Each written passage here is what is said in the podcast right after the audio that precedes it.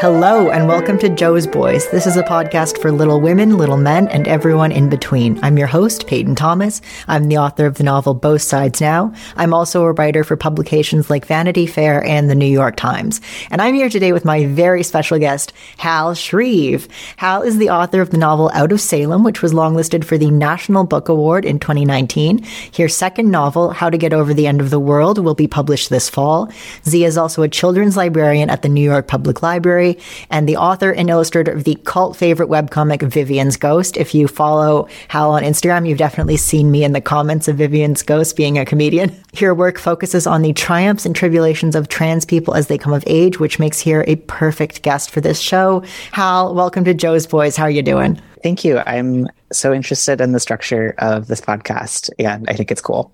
Yes. And as a children's librarian, I mean, people are always coming to you with feedback about Little Women, about the March Sisters. You once gave to me a poem written by a child in defense of Meg March. Yeah, so I wouldn't say it's constant, but I think Little Women is still present in children's lives to some extent because people are like, it's a classic. And for this particular summer writing contest contestant, she was, I think, 11 and she had profoundly connected with Little Women and specifically with Meg.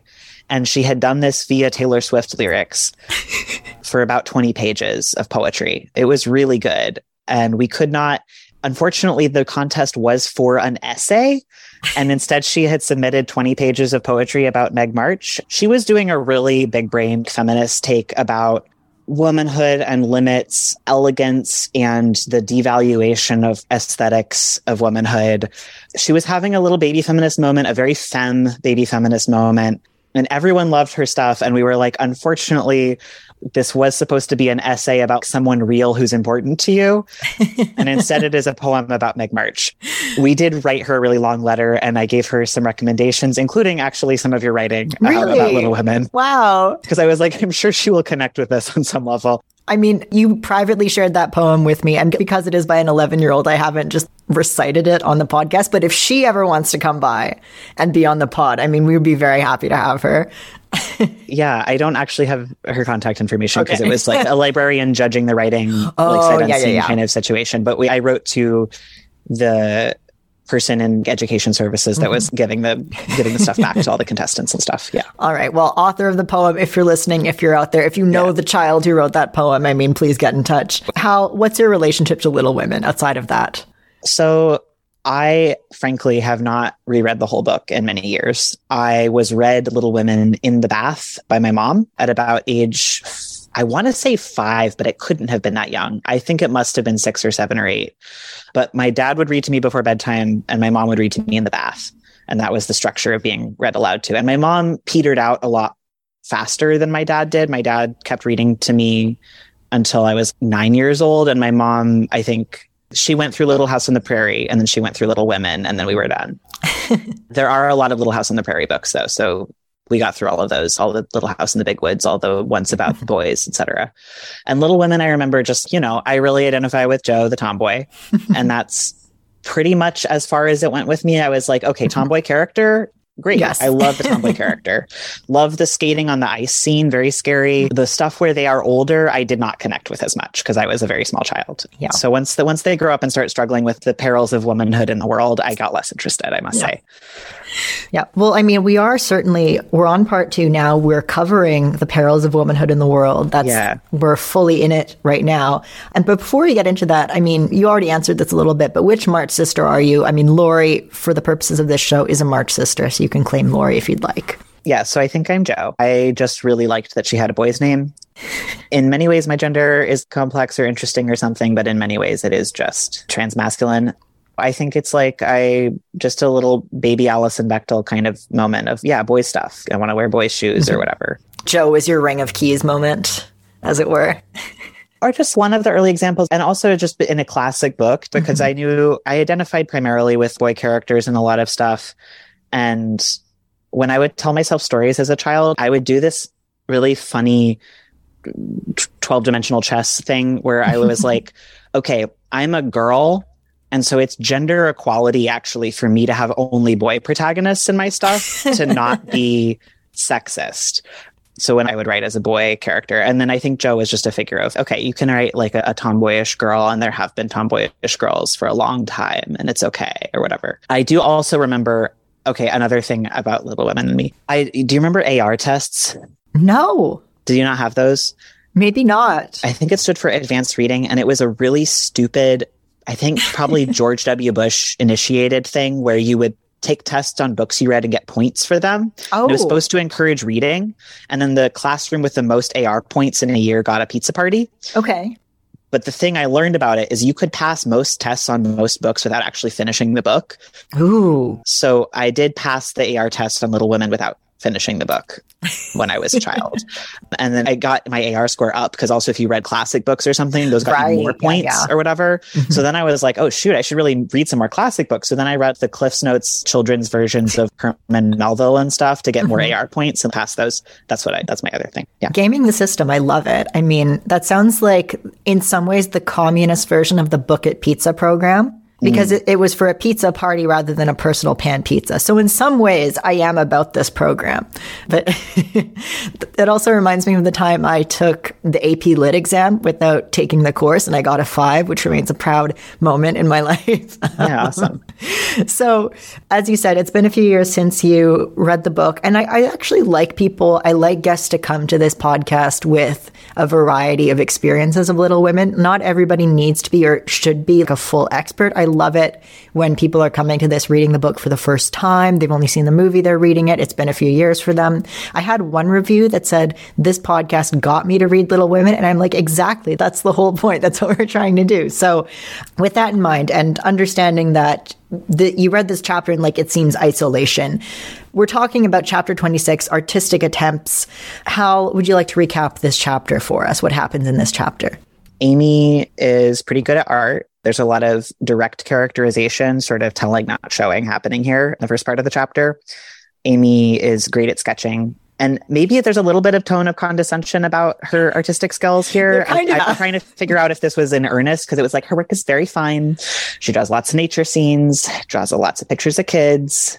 Very cute, very sweet. And she also loves when socially upper class people like her stuff. And that's also sort of maybe tied into her artistic work here. Maybe her affiliation with art or interest in art is actually about sort of hobnobbing with elegant ladies who do art as a recreational activity because they already have money or something.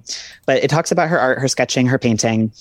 And then it talks about a failed party that she is trying to throw for these other young women that are rich and she doesn't mean anything to them. And her whole family sort of warns her carefully against putting too much effort into this. And then she sets up for a big party. And then one person comes after much hubbub. And she is very brave about it. And she's perfectly brave about it. And then she accepts her failure at getting the rich ladies to come hang out. There is also, I, so there's a thing with trying to get a lobster Yes. and a cherry bounce. So, so part of this is the very material details of food in this period and access and arranging of food for special occasions, which I was interested in. And then there's also a moment where Jo calls this endeavor ridiculous or whatever. And then Amy talks to Jo and is like, well, you can put your elbows out and your nose in the air and I'm going to try to have friends and have a party. Jo is like, ha ha ha ha, you got me there. And they try it. It doesn't go great. I honestly, I mean, the experience of trying to throw a party and having no one show up is a terror. Awful, especially if it's people you want to like you. There is a tone of kind of contempt for Amy's endeavor in this chapter for me, which is interesting.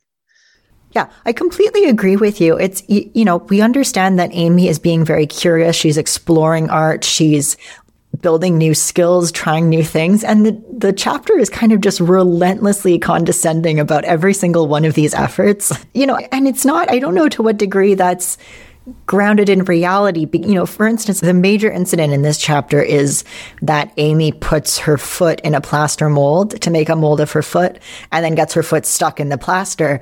But if you go to Orchard House, the Louisa May Alcott House Museum, you can see the plaster cast of the foot that the real life May Alcott made, and it turned out fine. And the whole house is full of May painting on the walls, drawing on the walls. She wound up being at least an adulthood an incredibly gifted artist.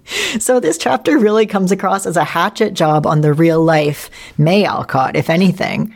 Yeah. Also, as someone who I love to draw, I'm mm-hmm. and I draw a lot. It's really hard to develop a consistent visual art practice because you are not good when you start. Usually. yeah. And I'm still not as good as I want to be. And I I draw a lot and I'm proud of where my art has taken me and being able to express things via my art at this time in my life. And I was doing that a lot as a teenager too, but there was also many years where I did not pick up a pen to draw almost at all because mm-hmm. I was like, well, this isn't really worth anything. I can't really go anywhere with this. I'm mm-hmm. not going to go to art school. I'm not going to turn this into my job. So all I can do is sort of unsatisfying drawings that I'm not happy with. And Amy is getting something out of her artistic practice.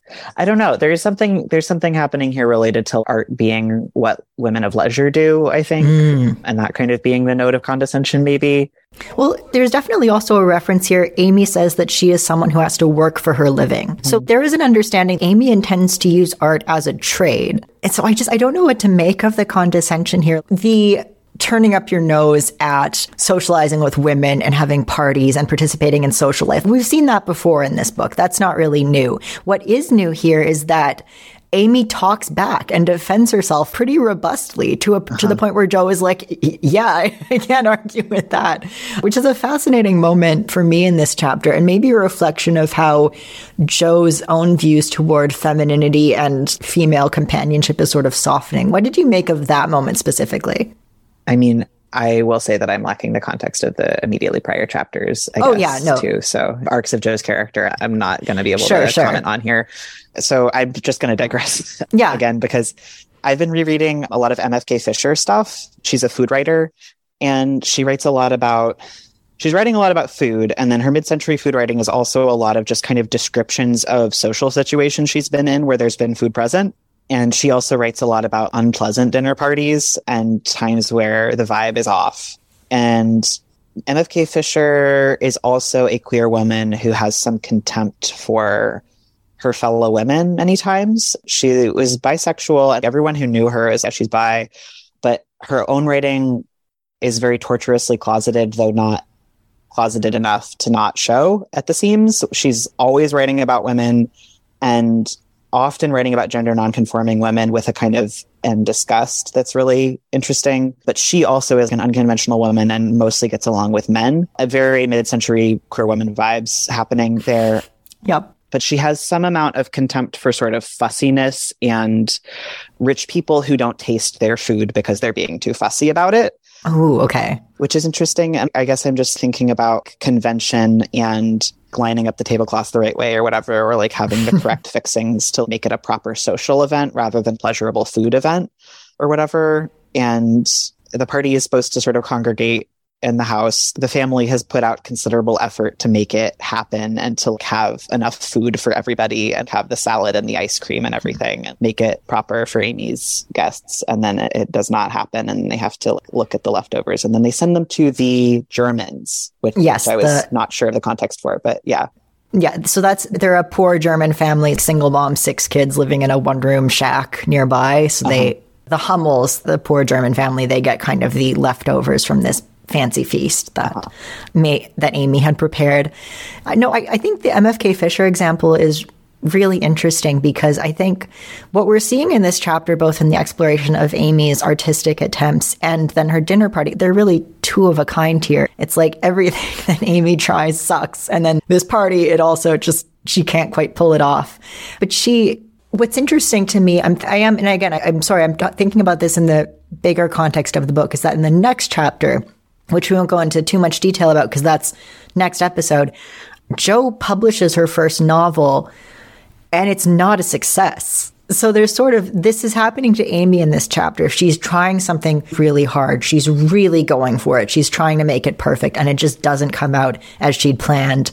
And then the exact same thing is going to happen to Jo in the next chapter in the same way. So maybe that's why as Alcott is structuring the book, Jo has some empathy here for Amy. But I don't know, it would be preemptive empathy because she hasn't quite experienced the same thing herself. She's about to, though. She's about to. I, so I'm thinking about Alcott as the author. I apologize. I'm kind of getting scattered here. Let's focus on, again, on Amy's trying to be an artist and the way that the book sort of judges her at every turn for screwing up as a developing artist Let's see. Overstrained eyes soon cause pen and ink to be laid aside for a bold attempt at poker sketching, which is drawing with a fire poker, which causes a brief period of the family being afraid that the house is going to burn down. That was really interesting. I didn't know what that meant. I couldn't picture what yeah. was going on with a fire poker drawing. Yeah, that's coming back into style. That's very Instagram popular. Is people drawing with molten hot metal on pieces of oh. wood. It's yeah. also incredibly dangerous. you know, do not try this at home, kids. But you know, then she falls to painting with undiminished ardor. And, you know, what Alcott, as Alcott's narrator has to say about this is her monstrosities in the way of cattle would have taken prizes at an agricultural fair, and the perilous pitching of her vessels would have produced seasickness in the most nautical observer if the utter disregard to all known rules of shipbuilding and rigging had not convulsed him with laughter at the first glance. And then there's, you know, she talks about how she's kind of making poor attempts to imitate other artists.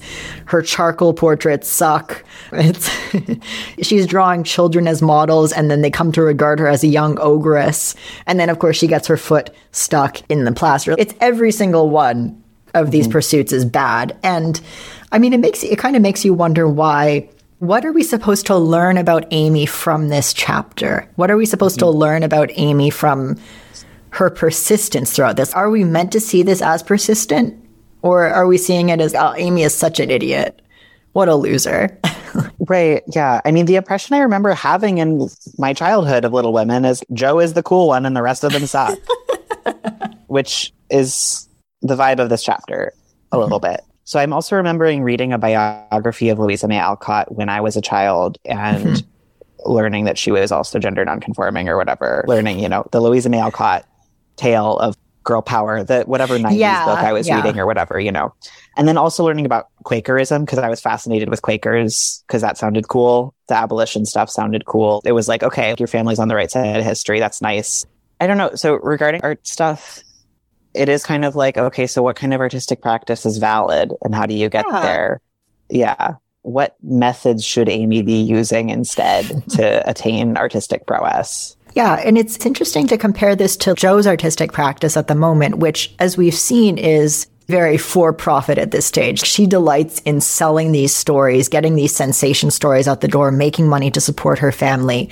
There's certainly an appreciation of literature and of writing and of craft for Jo, but there's also, she's pairing this with wanting to make money. Whereas for what Amy says about having to be a working girl, none of these artistic efforts, she's not selling paintings, right? She's not selling her arts and crafts yet. She's in an art class. There's sort of a goal of being better, but this is not something that Amy is thinking about is making money from her artwork yet at this stage. And I wonder if this hard driving capitalist impulse enters into it at all. Amy's not producing anything of monetary value. Is that where the condescension comes in? Yeah. And that's also uh, just thinking about the novel as I have heard, and I, I'm unfortunately not a theorist, but I have heard, you know, some people talk about the novel as a product of a particular era of capitalism and as a, of middle class artistic production and also of a reading public that is middle class or whatever. The novel is a middle class art form or something. Oh, yeah. Initially, it's an aristocratic art form it's like the really weird gay aristocrats are writing like gothic novels and then it turns into like middle class women having a trade can write a novel or whatever can be a romantic or can produce something and then this novel is also just kind of about a family, a place and time, ways of production, ways of reproducing the family or producing a yeah. family or something. And it's a little bit, it's interesting to think about Little Women as countercultural versus hegemonic, I guess, because it was presented to me as a child in the same context of Little House on the Prairie, which is like a hegemonic text, I think. Boy, is it ever. I don't, yeah. I don't know. Yeah, just thinking about this novel and class. And I think the middle class in the 19th century is countercultural of in its time because it is pushing against previous mores and previous social structures. And mm-hmm. part of that is a gender transgression by middle class women or an establishment of women in trades, etc. Also, what's happening in the 19th century is just the whole sphere of womanhood or whatever. Absorbing the book as a kid, I was like, this is all about all the boring stuff that women had to do, and I hate it. And it's about Jo being cool and everyone else sucking. But I don't know in terms of what is being said, how to do a trade, how to produce something to be consumed or sold. And honestly, just in terms of a personal sense, I'm always trying to sell stuff I make and often wondering if the point of my stuff has meaning. I have meaning if I'm not selling my stuff. It's still a concern for an artist. And mm-hmm. most artists still don't make that much money from what we make. Yeah. So it's about being able to figure out worth. Sorry, I'm being pretty dumb here. I don't know. No, I mean, you're not being dumb. And I mean, I just want to interject here and say that Hal has just ordered a print run of, I think, 100 copies of Vivian's Ghost. And if go to his Instagram, get them now, they're going to be hot commodities, I'm sure. By the time this um, is on air, when is this going to? In a couple weeks, actually. So, Oh, okay. yeah. Okay, cool. No. So aside from that, buy Hal's books, buy Vivian's Ghost by Hal.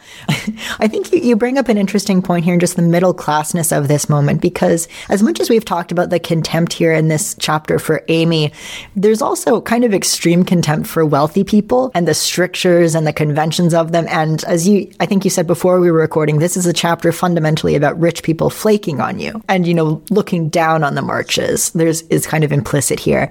You know, so I think both this and the other moment I'm thinking of, which you might remember, is when Meg goes to a debutante ball and kind of borrows a dress from a rich girl and borrows some jewelry and flowers from rich girls and parties all night. And Laurie comes in as rude and misogynistic to her. Uh-huh. and that's also a moment of looking down on the upper class and saying the stuff that accumulated wealth produces is not worth having. These are shallow people who will flake on you for dinner.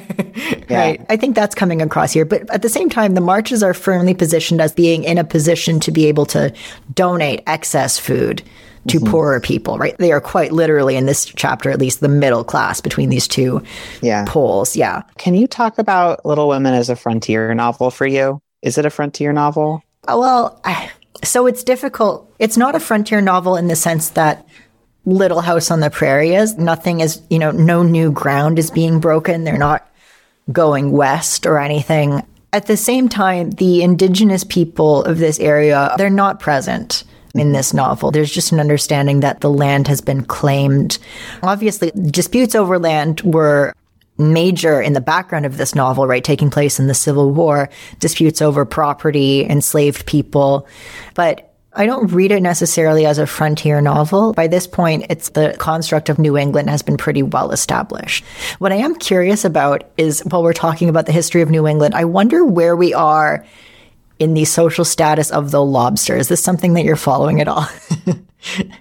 the history of oh. lobster as going from being banned actually from being prison food for being cruel to serve to people to the poshest food on the oh, planet. yeah. Where are we in that trajectory? Fascinating question. I want to recommend everyone listen to the podcast, The History of American Food.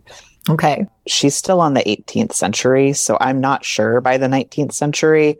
I do think the lobster by this point is posh, Okay. but I don't know how posh.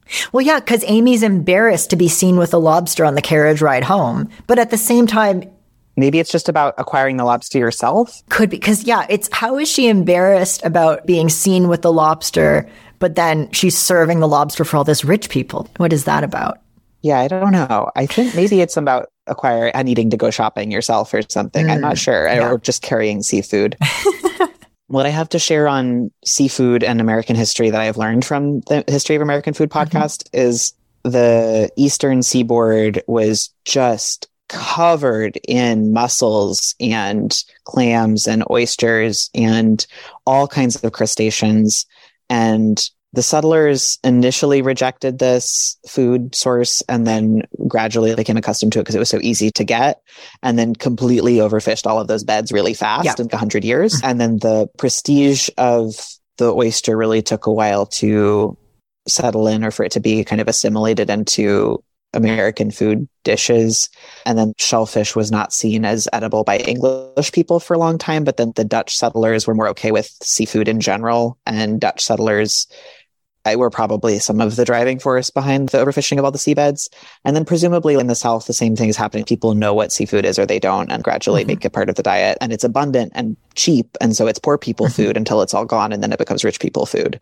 Yeah, I know from again my being a David Foster Wallace head that one big transition in lobster going from poor people prison food to the most posh thing a person can possibly eat is that there was a time when lobster was killed and preserved and eaten that way. And the mm-hmm. transition to lobster as high quality dining really happened when we started boiling lobsters alive. And it's mm-hmm. unclear. Again, I really looked for it it's unclear if the lobster Amy is taking home from the market is alive or not. It doesn't, it's not waving its claws around. It's not scuttling around. It's someone getting off the carriage upsets the basket, which causes the lobster to be revealed. So it's unclear whether this is fresh just caught New England lobster or if it's been killed and it's kind of lousy. It's this is a question mm-hmm. I'm really interested in as a Wallace head, and because this is actually the second time in Little Women that someone fucks up a lobster dinner.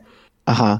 In the first half of the book, Joe screws up making lobster. In that case, we hear that she buys one that's too small, so there's barely any meat in it, and she has a hell of a mm-hmm. time kind of taking the lobster apart and preparing it. Whereas here, it just it seems like just being seen with the lobster is a huge embarrassment for Amy. I mean, she really a real credit to Amy. She spins this embarrassing lobster moment like she is the coolest person alive. So basically a cute boy sits down next to her on the at the carriage and pokes the scarlet monster with a cane and Amy gathers herself and said, "Don't you wish you were to have some of the salad he's to make and to see the charming young ladies who are to eat it?" This is social graces to the extreme. She turns that embarrassing moment into you know, she makes this boy want to come to dinner with her.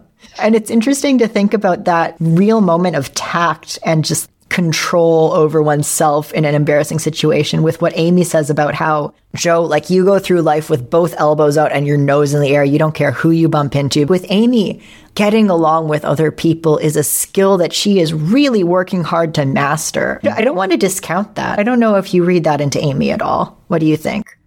Sorry, I am looking up. I Googled social status of 19th century lobster. So I, that's where I'm at. I do think she acts cool toward the guy who mm-hmm. the lobster. So in 1876, John J. Rowan was writing about lobster shells oh are being looked on as signs of poverty, is what I'm looking at this PS Mag article right now. Hold on, I'm going to copy paste this to you just in case Thank you want to include it. In the 19th century, when consumers could buy Boston baked beans for 53 cents a pound, canned lobster sold for 11 cents a pound. So okay, maybe, so yeah. maybe this lobster is a poor person food which is so jarring and also doesn't make sense in the context of this. So I'm wondering if we're missing something here. Well, you said 1850s, right? 1850s canned lobster? No, 53 cents a pound for Boston baked beans. 19th century is the only thing in that sentence. Okay. We're figuring out decade by decade the trajectory of the lobster. What I okay, so how I read lobster in here is as an ascendant food. Perhaps. It's making the transition from poor person food to rich person food. Restaurants first started to serve lobster in the 1850s and 60s in the salad section. Okay. And this is a full, Amy's not bringing home cheap, shitty canned lobster. She is bringing home a alive lobster. or dead, we don't know, a lobster, yeah. period, right? And it's yeah. being made into a lobster salad, which also sounds fancy. It's also somewhat inland, right? They're not right on the coast, right? Yeah, no, they're in Concord which yeah. by commuter train, it's like a half hour commuter train ride from Boston, which I can't imagine what that would be by horse and buggy. It's like a day from the coast. They could certainly buy lobster that had been caught within a day or two, but again, unclear.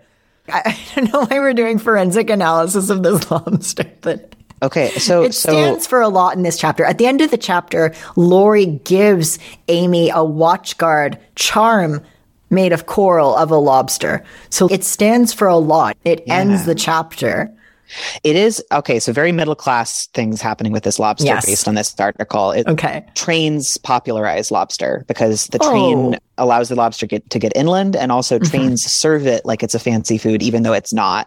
And then inland people who have never tried lobster get into it. Oh, of course. Yeah. So it's trash food on the coast, but then once it makes it inland, people are like, oh, I can eat this seafood. That's cool.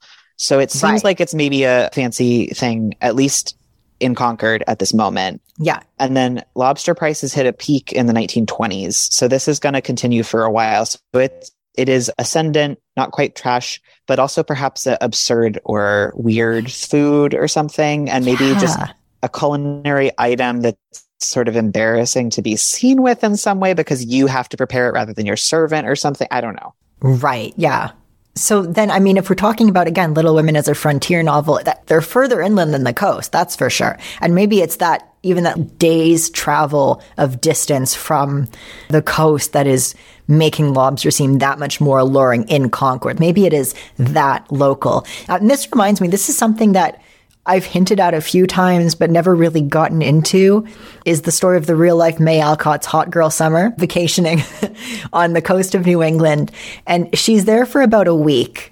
And we get, I swear to God, this is from the Houghton Library at Harvard. I sat there and read her journal, and she must have taken up half this notebook talking about how fucking sweet this vacation was. And she mm-hmm. comes home and she's like, I wish I were back on the coast. I can't wait for next summer. It's going to be great. This time Lou is going to have to come. I keep telling Lou how great it was. and basically, what I get the sense of is that the real life May Alcott loved the coast, loved the ocean, loved being there. I know that actually her very, her distinction as an artist was as a copyist of these Turner shipwreck paintings. She was a, a, maestro of painting the sea and copying Turner. So maybe this is in an even more broad sense, it's just Amy May longing for the coast, longing to be on the coast, longing for any hint of the sea. You know, we really could talk this entire time about the lobster. And, you know, here it says, I'm just looking at the page, the lobster was instantly surrounded by a halo of pleasing reminiscences. It really stands for a lot. It's pulling its way. Yeah.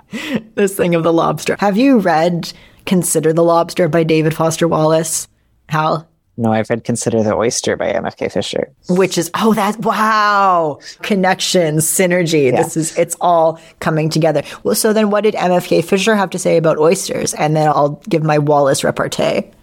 I mean, lots. She talks about their sexual valence. She talks about pleasing comfort food, about the first admixture of oysters and dairy into a chowder. Mm-hmm as a symbol of American assimilation of new foods and new places or whatever is mm-hmm. a lot of it. And then also she likes doing kind of grandiose things about history. She's not a historian, but she will sort of harken back to historical recipes or she has mm-hmm. different essays. There's quite an interesting one about her first oyster at a girls' school in California in the 1920s mm-hmm. that's about lesbianism. So there's a lot.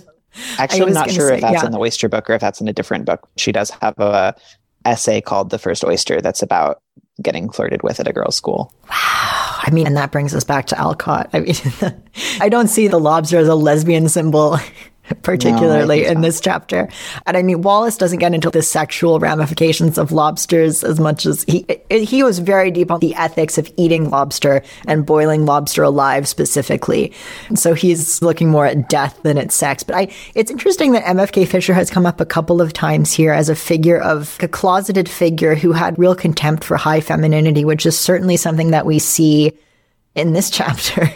Yeah, she, I don't know. I, I am just on a mid century lady tear right now, mm-hmm. which is why I keep bringing her up. But she mm-hmm. does write a lot about society and she ultimately is from kind of an upper crust background, but she considers herself sort of, she's not financially stable throughout her life. And I think she sees herself as a working woman. Sure. She ultimately is a working woman who's selling her writing to make money for her. Yeah, like husband for part of her life. Yeah. So she's contemptuous of the rich old lady on the transatlantic ship that she's on, for instance, or mm-hmm. she's contemptuous of like academic wives in the university town that she's in or whatever, oh, who yeah. go to luncheons and they never taste anything. And she talks a lot about people who eat fancy but can't taste their food. And she's thinking about that a lot in terms of food writing. She also goes to very fancy restaurants sometimes. She's very interested in the meal as a site of joy, and she's not a radical, but she does talk about needing to interrupt social mores in order to have a more joyful or pleasurable experience at the table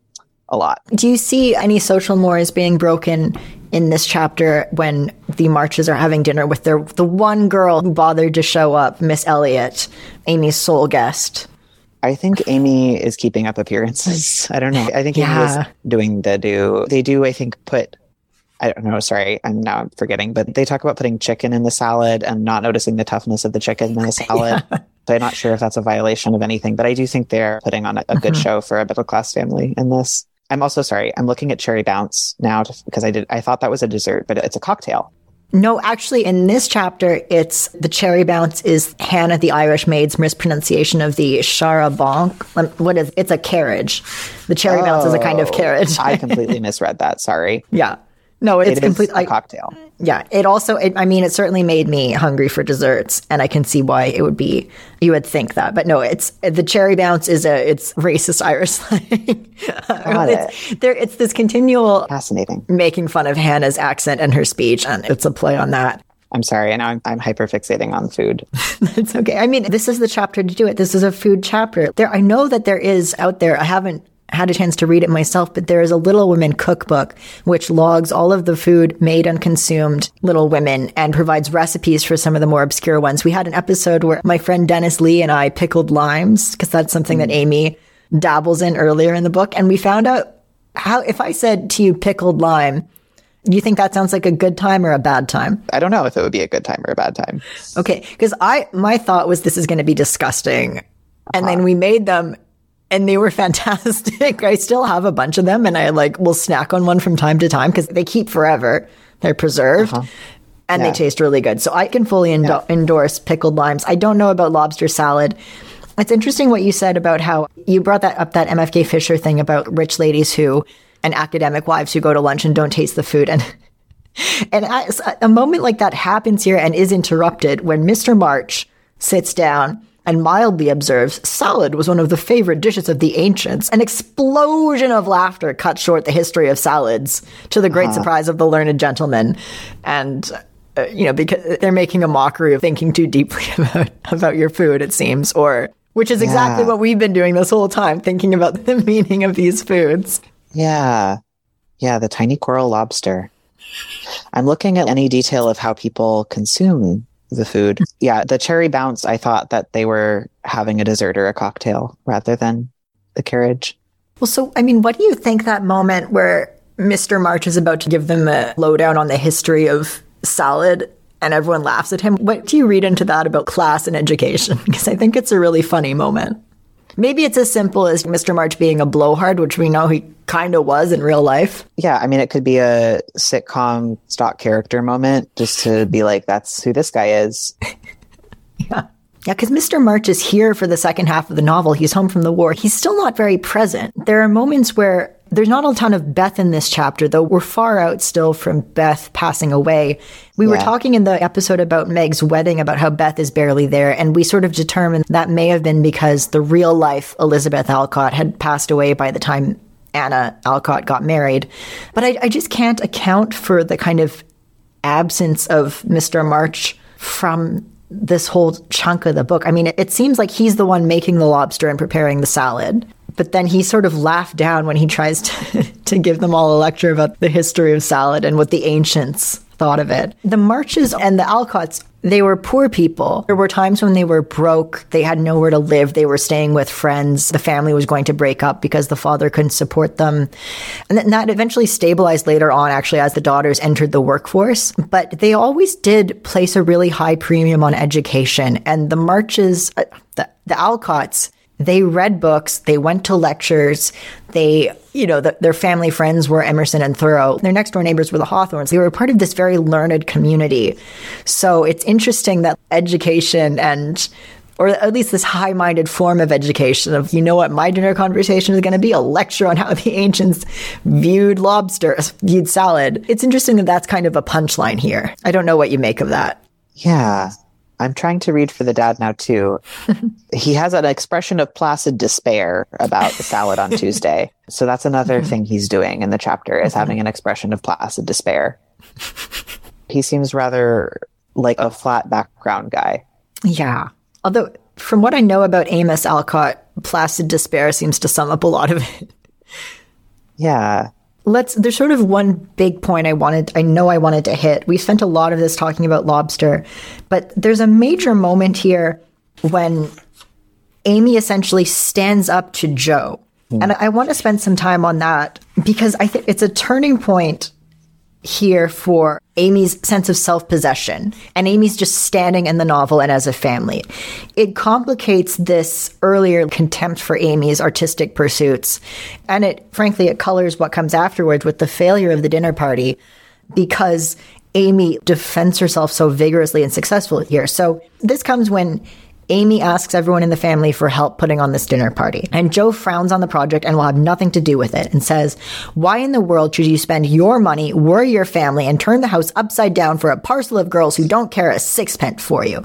I thought you had too much pride and sense to truckle to any mortal woman just because she wears French boots and rides in a coupe. And we are told that Jo has been called out of the tragical climax of her novel. She's not in a great mood. so this is Jo on like cranky day, but it's harsh. And it's not just harsh, but it's kind of the unfiltered moral of the earlier incident where Meg went away to the debutante ball. This is, has been presented kind of uncritically earlier in the book.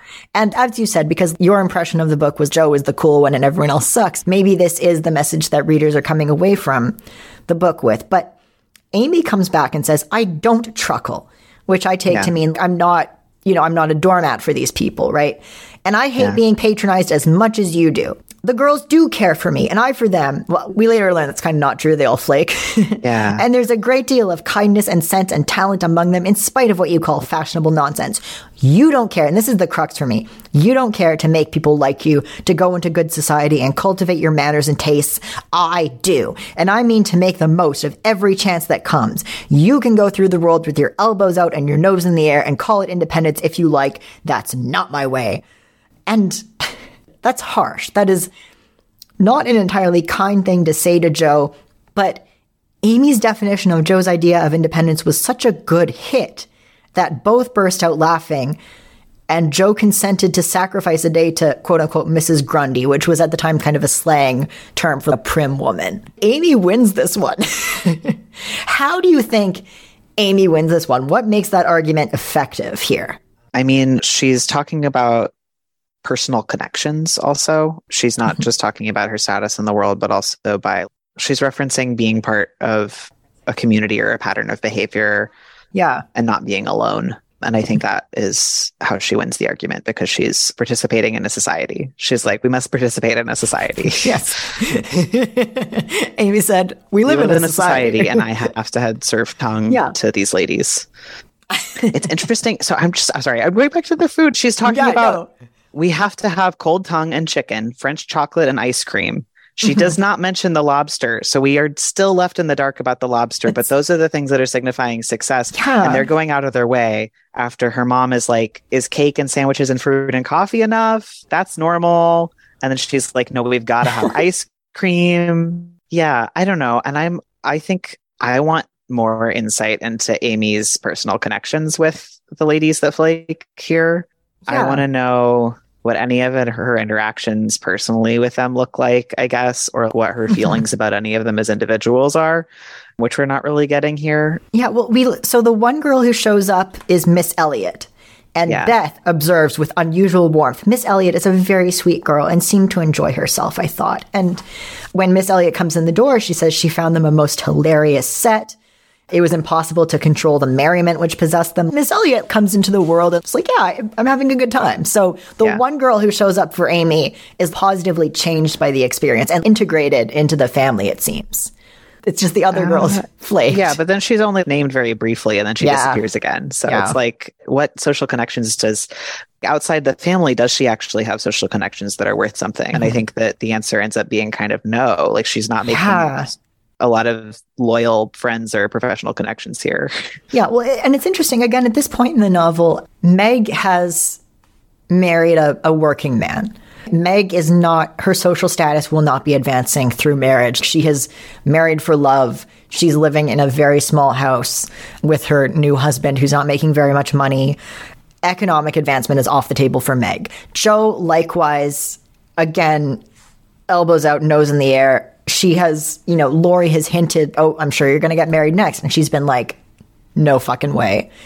So then the two kind of marriageable prospects here are Beth and Amy at this point.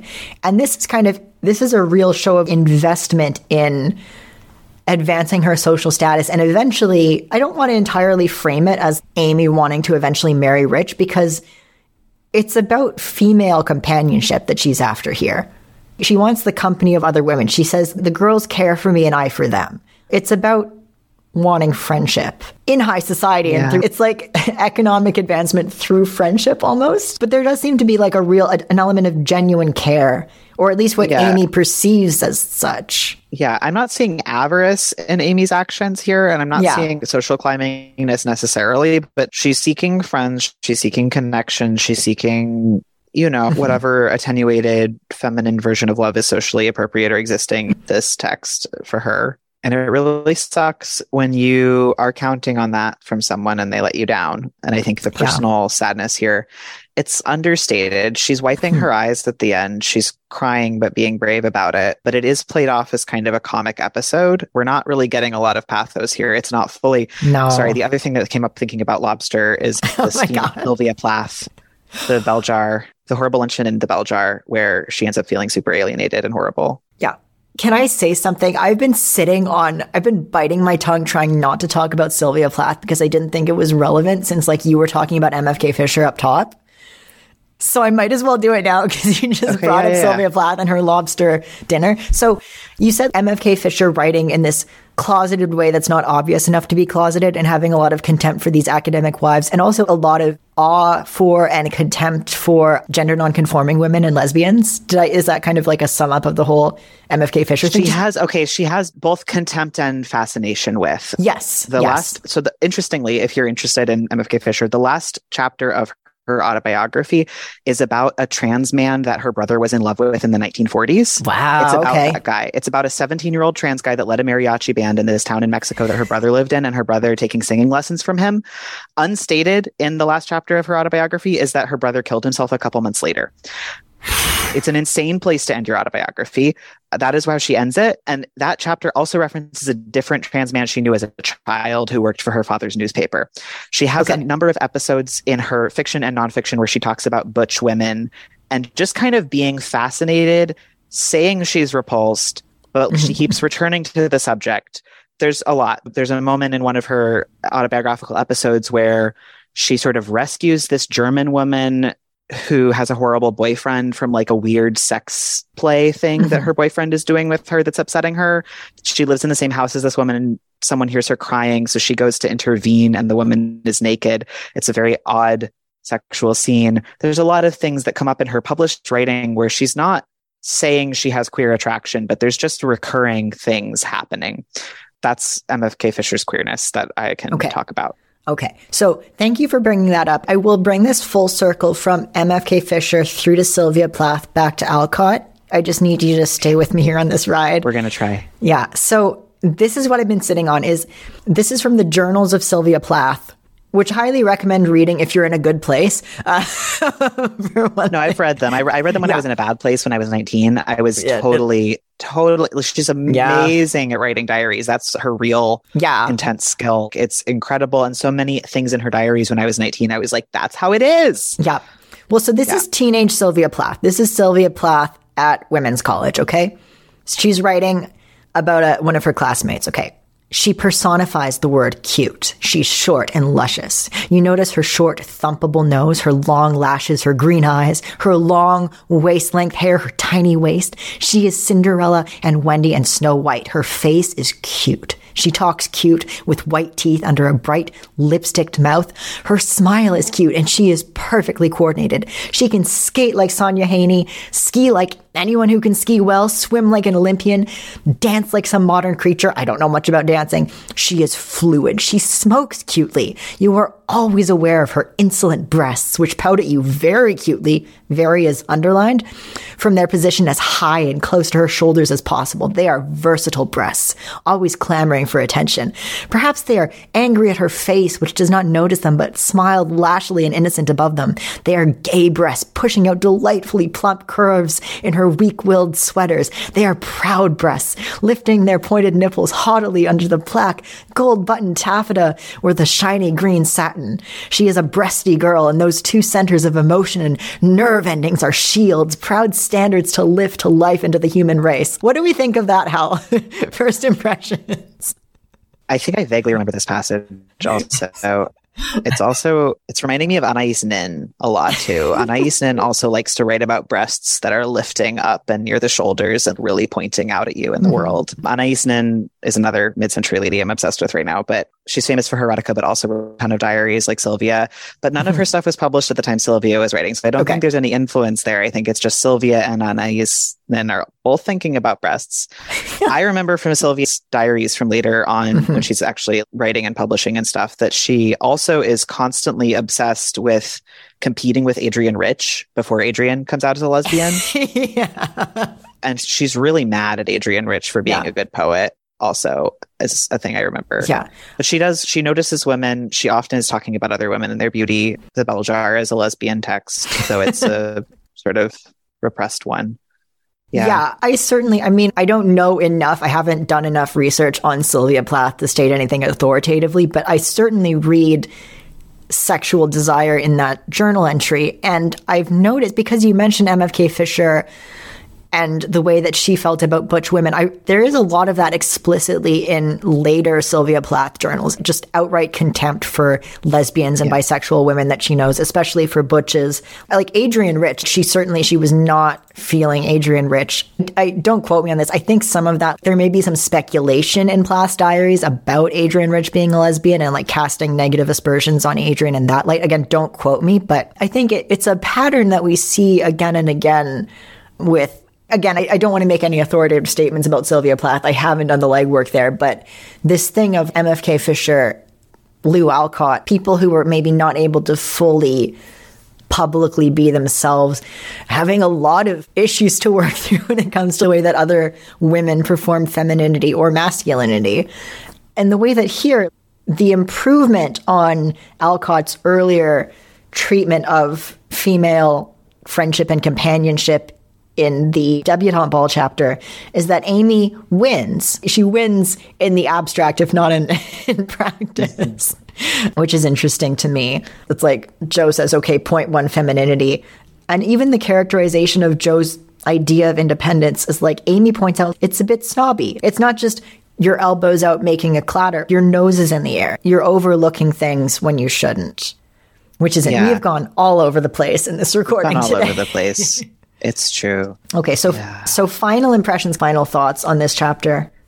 I feel like Amy's deep internal experience is not being adequately examined here, is Yes. my lasting impression. Yeah. I think we're not getting meaningful, evocative insight into her. We're kind of being asked to regard this as a comic episode, I guess. And it is, it can be a comic episode. It's an attempt to tie them to a wider world, and it's absorbed with the mechanics of making that attempt and the difficulty Mhm, of making that attempt, whether that's an attempt to bridge class distinctions or whether that's an attempt to just have connection outside the family. There's a lot of work that goes into lo- the logistics of this party that doesn't happen and it fails and then ultimately it's fine because you have your family. But it's about the family being in isolation and that isolation sort of being unbridgeable at least by amy at least at this time Yeah, that's really yeah. We know that Jo has no aspirations outside of the family, and in fact, she really she not only doesn't want to get married, she doesn't want her sisters to get married, yeah right? And so it's maybe a little bit of we've just had the wedding, and now this is the next thing, and Amy's getting you know spreading her wings and getting ready to leave the nest, and we get this thing of like how pathetic, Amy. Good Yeah. try. yeah well, we I mean we get a lot about lobster. I we receive the lobster we, we think about the lobster we think consider about the lobster. We consider the lobster deeply. Yeah. One of my, I think if you ever want to start a podcast, Hal, we should do a David Foster Wallace podcast called Hey Hal, where you read Infinite Jest for the first time and we go through it section by section. And it's called Hey Hal, both because Hal is the main guy in Infinite Jest and you're Hal.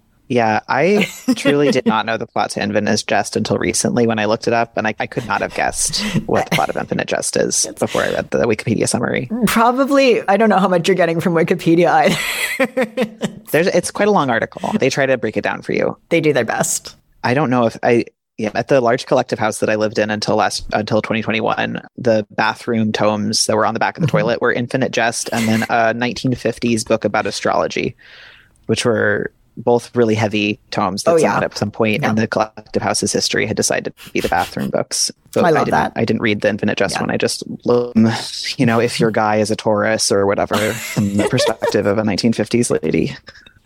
Well, I love. I mean, I, maybe that's more the domain of Plath and Fisher. So, okay, syllabus for this episode: we have the Diaries of Syl- Sylvia Plath. We have MFK Fisher's Consider the Oyster.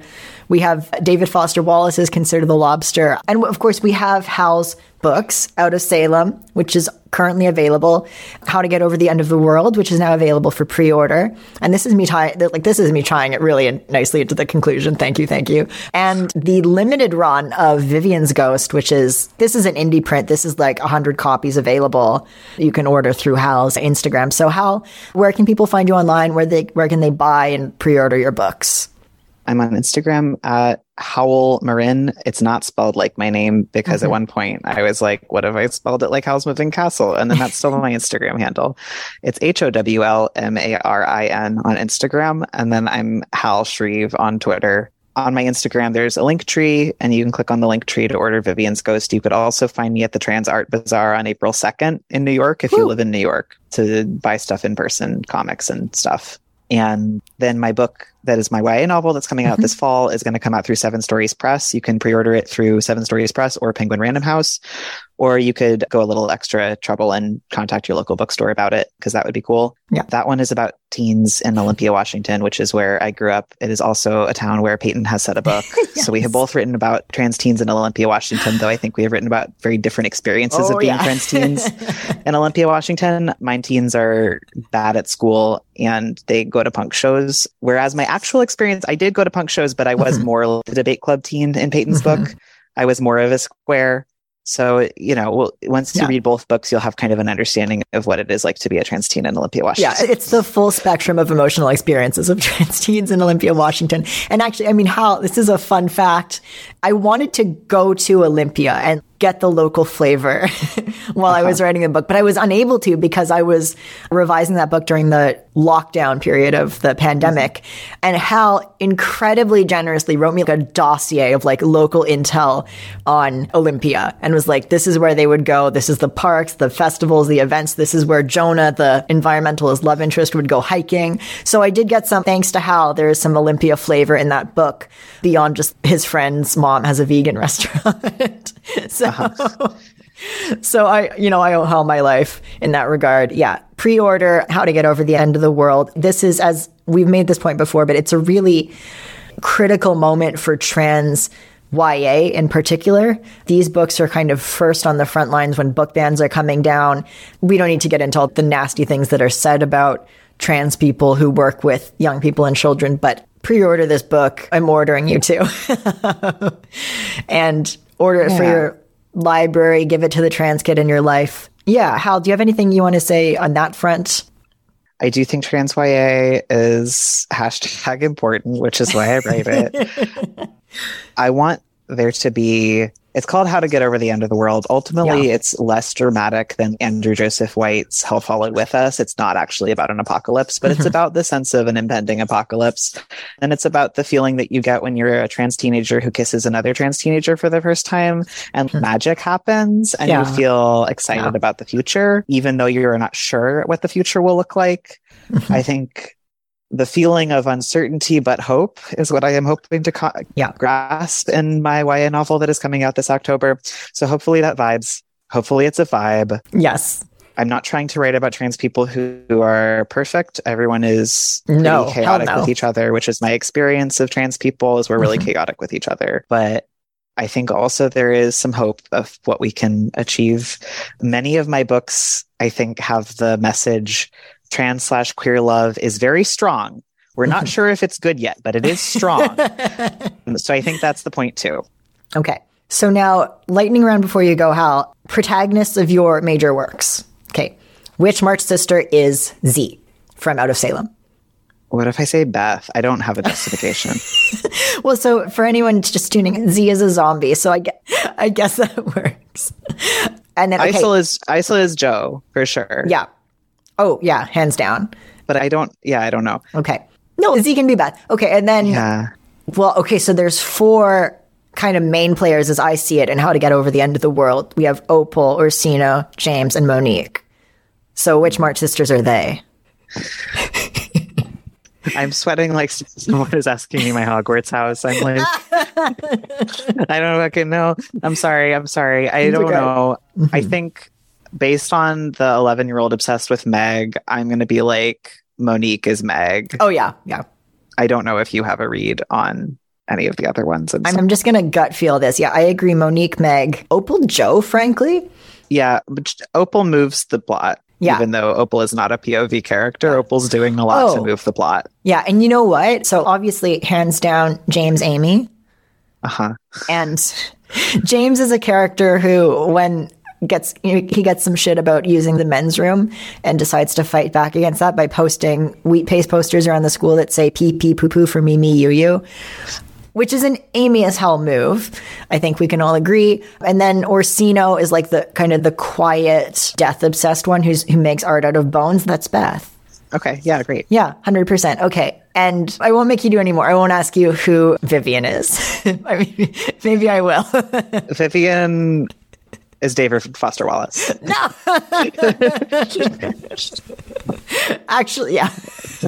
Who's Leon? Leon is Aunt March. Okay. Leon Leon Donegal is the antagonist trans obsessed journalist of Vivian's Ghost. And I think, I love, you know, I love this game, but I can't play it. I'm so sorry. That's okay. He's just, he has his nose and everything. He's kind of a, I think he's at March. All right. Well, thank you so much for bearing with me and playing this dumb game. As always, I am your host, Peyton Thomas. You can find me online at peytonthomas.ca. You can buy my book, Both Sides Now, wherever fine books are sold. You can find us on Instagram at Jo's Boys Pod. And I mean, if you aren't already, subscribe, leave a review, leave a rating. We just hit a thousand subscribers just on Spotify, which is very exciting. So thank you all for being here. And we look forward to bringing you more of the Jo's Boys you know and love.